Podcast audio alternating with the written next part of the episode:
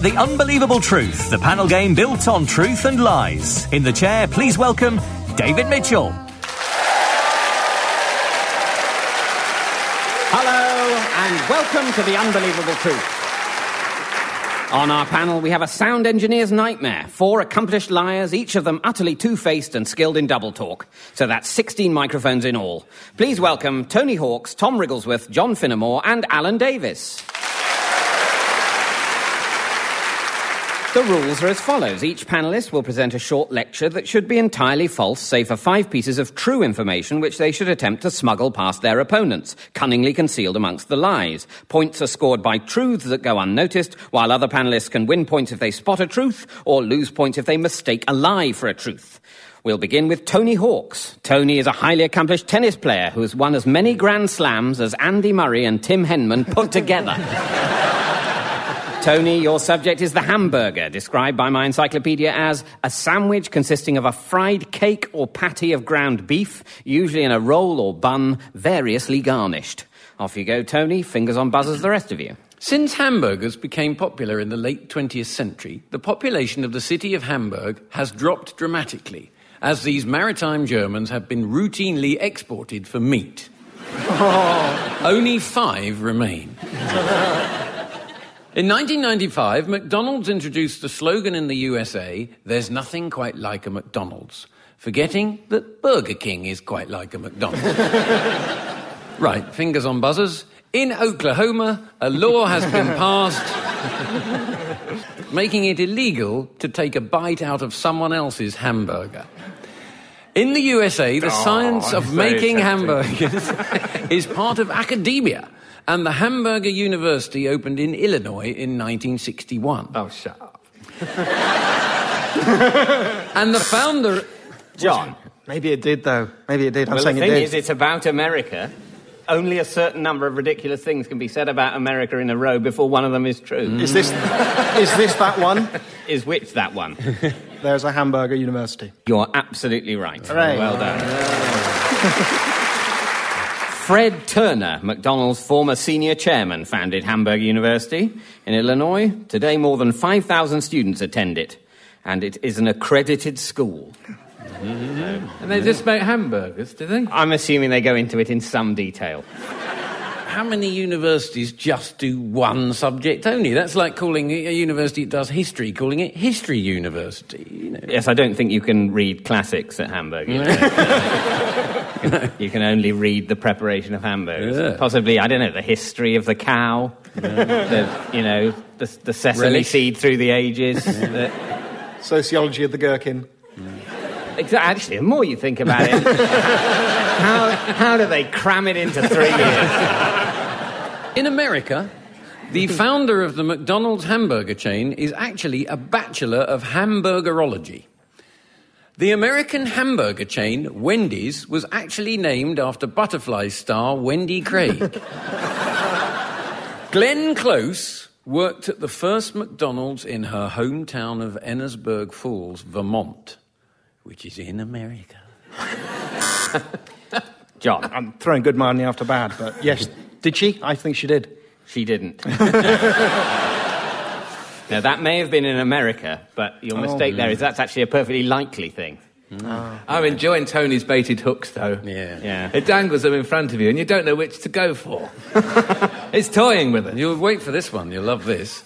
Ray Winstone used to work in a wimpy bar in West Ham. Oh, that's got to be true. Yeah, that's got to be true. That's got to be true. Is it going to be? Because he can't have made up the Glenn Close one and then the Ray Winstone one. That'd be weird.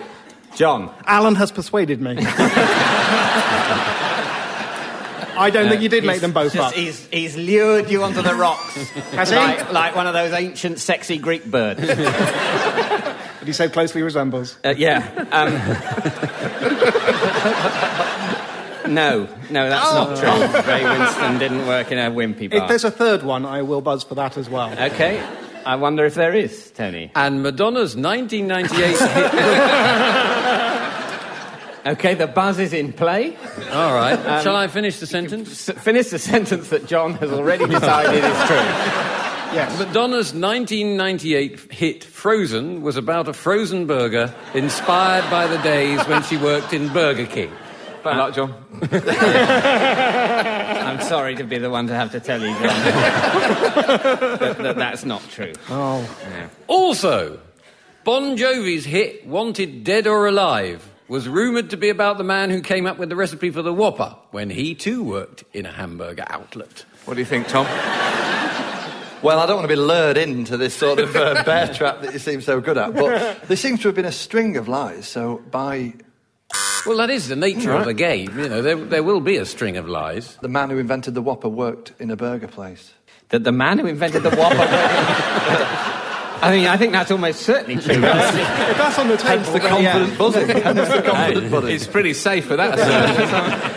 Uh, what did you think was true? Because it, it can't, Tom, it can't have been the Whopper was invented. Because Tony didn't say that. It's My fault. What- I made him the- do it. Can you repeat the bit Yeah, about because where I he think worked? the- Bit that you're absolutely certain is true. Also, Bon Jovi's hit Wanted Dead or Alive was rumoured to be about the man who came up with the recipe for the Whopper, comma. That's where I was buzzed. I, I can assure you this is absolutely true. Uh, in the mid 90s, there was a rumour, certainly in our school, uh, that Bon Jovi's song was about the man who invented uh, the Whopper. How far they spread, I don't know. No. But um, in my eyes, it's absolutely dead set. That is not true. uh, John. Right. I have been feeding coins into the into the slot machine of people working in burger bars. I've had three that weren't. I think Bon Jovi did. And yes, he did. He actually worked as a ketchup dispenser, and it used to mm. come out of his nose. Waterproof coats are known as Macs because raindrops are shaped like burger buns. the traditional burger bap is made from one part self raising flour, one part icing sugar, and three parts cotton wool. the sesame seed topping was discovered in the 1930s when bread maker Alvin Rossetti of Hazard, Kentucky, accidentally dropped a tray of uncooked baps on the floor where they picked up some of the sawdust. He cooked the batch anyway, and when people asked about the topping, he claimed it was sesame. Oh, I can't read tonight. He claimed it was sesame seed. You can't have made that name up, surely. I think that might be true. It's not true. Oh. Did you make that name up then? Clearly not. I got a team of writers to do that. For. Thank you, Tony.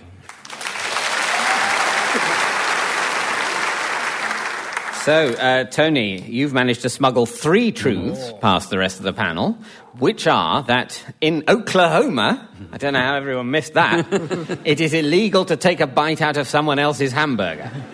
He cheated. He, he made a whole thing about fingers on buzzers, and he, it was a trick, a double bluff. It was a double. It was I'm a pointing classic. at Tony Hawk's listeners with a biro.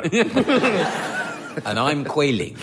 Is that a word? That's not a word, is it? Quailing. I meant Covered to in say- tiny I think feathers. quailing is presumably catching quails. Yeah. Quailing. As we speak, so he's got a he's got a little hammer, and there it's, it's a quail-infested room. You don't know what I'm doing under this desk. No, you can't see under the desk. There's a cloth over it, concealing quails who are currently fleeing for their lives.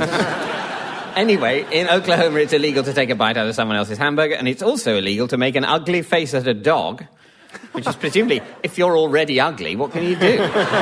Uh, or to wear your boots to bed. The second truth is that Ray Kroc, the man who made McDonald's a global franchising chain, has completed the training at Hamburg University and awarded himself a Bachelor of Hamburgerology. and the third is that raindrops over two millimeters in diameter Oh, shut up. are, uh, flatten out into the shape of a burger bun when they fall. They're not, in fact, droplet shaped. And uh, that means, Tony, you've scored three points. A 2009. I'm sorry, I can't read either.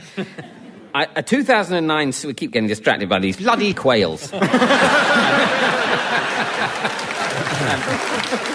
A 2009 survey by the Keep Britain Tidy Group found that 29% of the fast food rubbish found on Britain's streets was McDonald's wrappers. The other 71% was gherkins. okay, we turn now to Tom Wrigglesworth. Tom's Sony Award winning consumer complaint series was called Open Letters. And for any younger listeners, a letter is just like an email, only spelt properly and without smiley faces.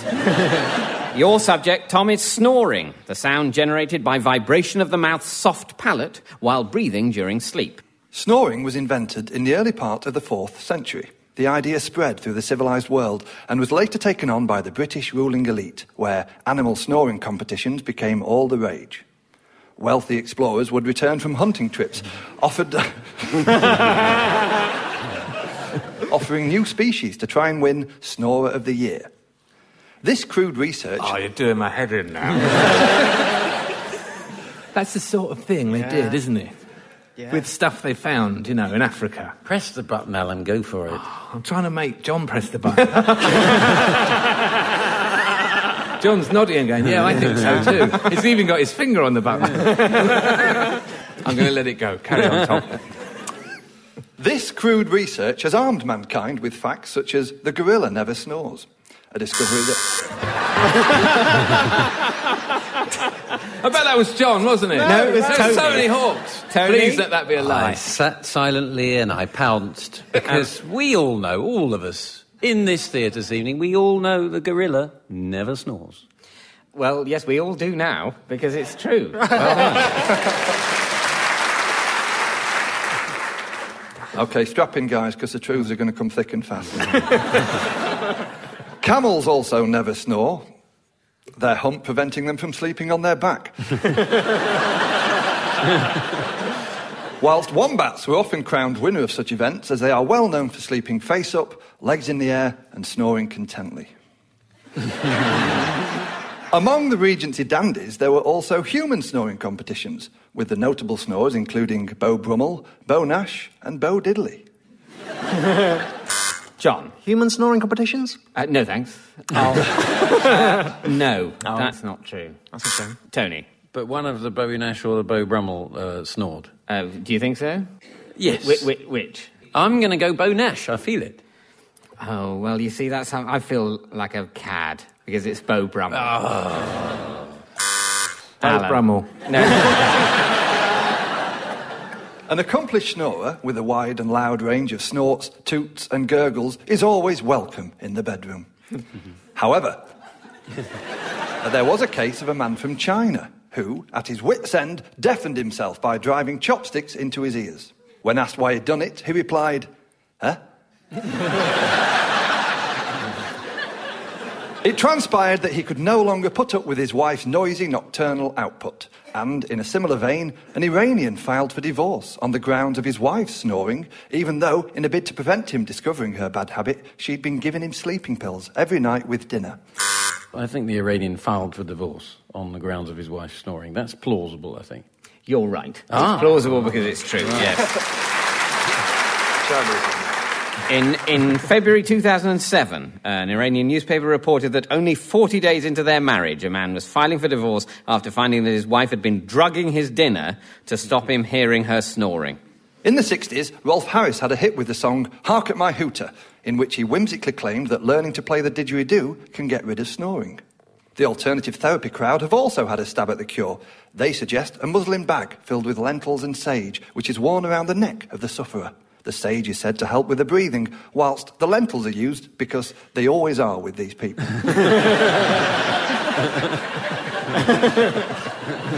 Thank you, Tom. well, Tom, you've also managed to smuggle three truths past everyone else, which are that wombats sleep face up with their legs in the air and often snore. This pose shows the wombat is relaxed or dead. The second truth is that Beau Brummell reportedly snored a lot, like a gentleman. And the third truth is that in 2005, the British Medical Journal published a paper stating that regularly playing the didgeridoo reduces snoring and daytime sleepiness as it strengthens the upper airways of the mouth. And that means, Tom, you've scored three points. One great snorer from history was Benito Mussolini, who tried lying in all kinds of positions to put an end to the habit. What finally did the trick was hanging upside down from a lamppost. Next up is John Finnemore. John both writes and stars in Cabin Pressure, a sitcom based around an airline which makes Ryanair look like a bunch of thieving cheapskate cowboys whose sole purpose in life is to rip off the travelling public. But then, what doesn't? John, your subject is the crocodile, a large predatory amphibious reptile with thick armour like skin, a long tail, and massive jaws. Off you go, John. Crocodiles. We all deal with them every day. whether romping with our pet ones at bath time, taking our children to feed ducks to the wild ones in the park, or simply admiring the majestic sight of a flock of them as they flap lazily overhead. but how much do we really know about these bright red Spanish speaking mollusks? Well, the study of crocodiles, properly called crockery, tells us, tells us the following. The word crocodile comes from the Greek krok, meaning knot, and odilos, meaning an alligator.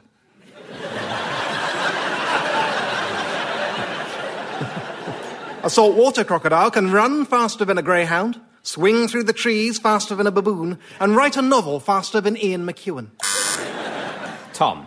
The first one of those three is true. No chance. No chance. Yeah, yeah, yeah. They, they, they... Tenner on it. Okay. This is an interesting Are you taking the bet, Tom? yes, I'm taking in, in both the game and. Can you imagine the, it? and- Walthamstow dogs with two crocodiles and two greyhounds. Who do you seriously think is going to get around fast? I'm afraid, Tom, uh, they're not faster than a greyhound. Yeah. He's taken the disappointment and a financial hit.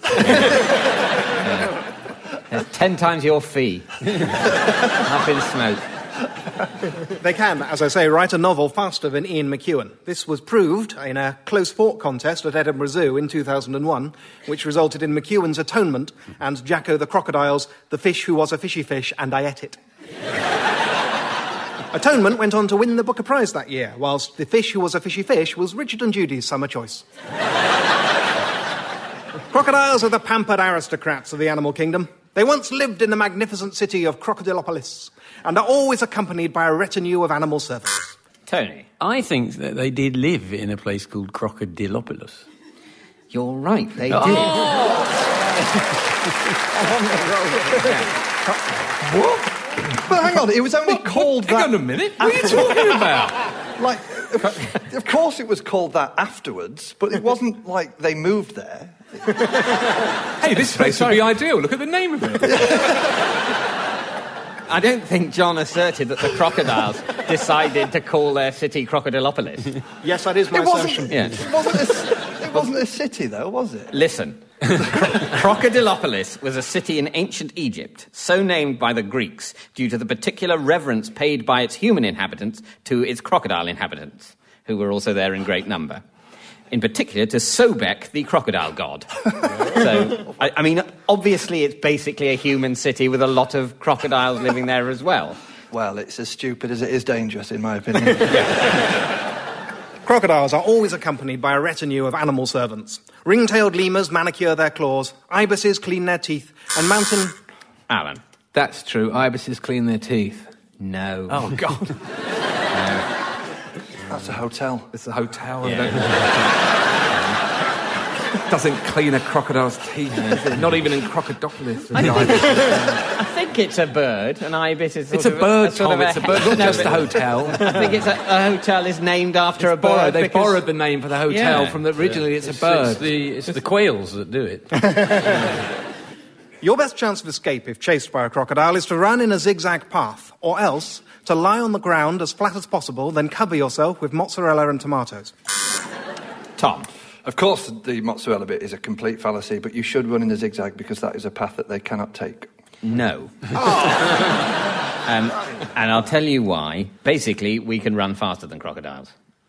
So the best thing to do if you want to run away from a crocodile is to run directly away from the crocodile. and I think a zigzag path would look, depending on your point of view, either flirtatious or, or I suppose, just delicious. Tom's obsessed with the speed of crocodiles. Yeah. And it's letting him down Maybe- badly. Maybe he's thinking of a different animal Yeah, altogether. I think so. They are these big cats with stripes. John. Crocodiles are these big cats with stripes. no? Okay. If caught by a crocodile, just distract it with a funny story and then simply seal up its jaws with a rubber band. That'll teach it. It is a myth that it is a myth that hmm. crocodiles cry crocodile tears, so it would be wrong to deny that they do. Alan. Isn't it true that if you seal their jaw up, they don't have the strength to open? They, they're actually surprisingly weak when they're trying to open their jaw. Is there something about that? Yes, there is something about that. You're absolutely right. And yeah. Their jaws are very weak for opening their mouths and very strong for closing them. So you can seal a crocodile's mouth shut with a rubber band. And that's why those people wrestling crocodiles, holding their mouths shut, that doesn't take great strength. But they have huge strength when they're open to snap shut. Mm. So, yes, and so you get a point for that. Finally. a crocodile can bite a hippopotamus in half. Interestingly, a hippo can also bite a crocodile in half. En passe. So, in a hippo croco fight, it's very much about who gets their mouth open first and whether the hippos have remembered to bring along their rubber bands. Tom. Hippos have very, very strong jaws. I reckon a hippo could go through a crocodile. This could be a good one for you this time. i am confident about this one, Alan. I truly am. The law of averages suggests I've got to be close. They do have strong jaws, even though they only have four teeth. But they're vegetarians, aren't they, hippopotamuses? Oh, now you're in trouble. Oh. Yeah, but if the crocodile had covered itself with mozzarella and tomato. Or indeed eaten a lot of mozzarella recently. It's quite often the case, I think, a hippo will get halfway through eating a crocodile and then go, oh, there isn't meat in this, is there? um, no, yes, you're absolutely right. Yeah. Um, they are vegetarian, but they're also very aggressive. Probably because they fancy a bacon sandwich. um, and a big hippo could crunch any animal up to 10 feet, they reckon. And there is a film of one decapitating a lioness. The guardsmen at Buckingham Palace are given special training in how to stun a crocodile. This stems from the time the evil Prince Valdemar of Prussia snuck up on Queen Victoria one day in Buckingham Palace and released a crocodile into her room. Fortunately, the dear old queen had her trusty nunchucks at the ready, and within 20 minutes she had killed the beast, skinned it, and turned it into a lovely handbag for Disraeli. There is a crocodile behind you right now! Look out! Thank you, John. Uh, and John, at the end of that round, you've managed to smuggle two truths past the rest of the panel, which are that it's a myth that it's a myth that crocodiles cry crocodile tears, they do cry if you do the negative maths on that. and not because they're sad. They cry when they've been on land for a while and their eyes are beginning to dry out in order to help re moisten them. They also cry when eating their prey because their tear glands stimulate their salivary glands.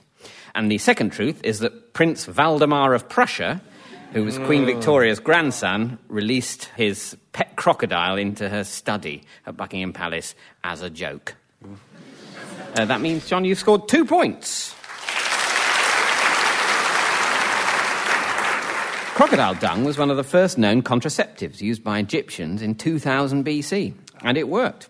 Although I find coating myself in any kind of excrement is equally effective. now it's the turn of Alan Davies. Alan, your subject is the pen, an implement used for writing or drawing which dispenses ink from a nib or tip. Off you go, Alan. In days gone by, Quills for right handed writers came from the left wing of a goose, while pens for left handers came from the right. This resulted in flocks of lopsided geese which could only fly in circles. Tony. I go for this. Uh, birds are very much my thing, and I think it's very. It's just, Tony's just, pulling a quail apart. um, I just know that this is right. The left-handed and the right-handed thing is definitely right. You're absolutely right oh. in knowing that. Um, it's due to the natural curve of their feathers. The quills for right handed writers were better from the left side of a goose, and vice versa. Alan. The name rubber was given to the bouncy stuff first harvested from the trees of Indonesia because it could be used to rub out pencil marks. It was named by J.B. Priestley, who also discovered oxygen, just in time to stop everyone from suffocating. Before rubber erasers came along, people used to rub out the mistakes with a lump of potato. John. Oh, no, it's bread. They used bread, didn't they? Not potato. But nonetheless, I buzzed. You've made me completely unnecessary. You've done the whole, the whole journey. Um, yes, they didn't bread. use potato, they used bread. Thomas Edison invented an electric pen, which never really caught on except in tattoo parlours. I'm going for the Thomas Edison. He invented a huge number of things, and one of them was the electric pen. You're absolutely right. It was developed in 1875 and was designed to enable multiple copies to be made from the same manuscript, but was superseded by improved methods such as the typewriter in just a few years. However, in 1891, Samuel O'Reilly uses a model for the first electric tattoo machine. The original Parker pen was so popular that for a time, writing became known as parking. Sheets of paper were known as parking spaces. the ballpoint pen was first developed by the Romanian Laszlo Ballpoint. Ballpoint is, ballpoint is sometimes confused with the great Hungarian hypnotist Biro, who actually invented the automatic gearbox, which he named after his wife, Gearbox Biro. John, did I'm sort of picking my way through the thicket of this, but did Biro, who invented the Biro, also invent the automatic gearbox? He did. Hey! Yes. Inventor Wayne Lee devised the pen especially for travelling salespersons. To keep their clothes from getting creased overnight, the ballpoint pen converts into a coat hanger. He went on to invent the wristwatch that converts into a three piece suit. John. Yes, please. I, I'll buy the pen that converts into a, a, a coat hanger. Do you know, I would as well. I, think, I think that sounds rather nifty. Does it exist? It does exist. Hey. Yeah. Thank you, Alan. And at, at the end of that round, Alan, you've smuggled one truth past No, the rest of the pathetic, panel. isn't it? And that is that rubber was named rubber because it could be used to rub out pencil marks. And the name was given to it by English chemist Joseph Priestley, uh, who also discovered oxygen and was also different from J.B. Priestley. And before it was known as rubber, it was known as gum elastic. Anyway, that means, Alan, you've scored one point. Hurrah! A bronze pen was found in the ruins of Pompeii, and next to it a piece of paper saying, I think Vesuvius is a rup. Which brings us. Which brings us to the final scores. In fourth place, with minus three points, we have Tom Wrigglesworth. In third place, with minus two points, it's Alan Davies.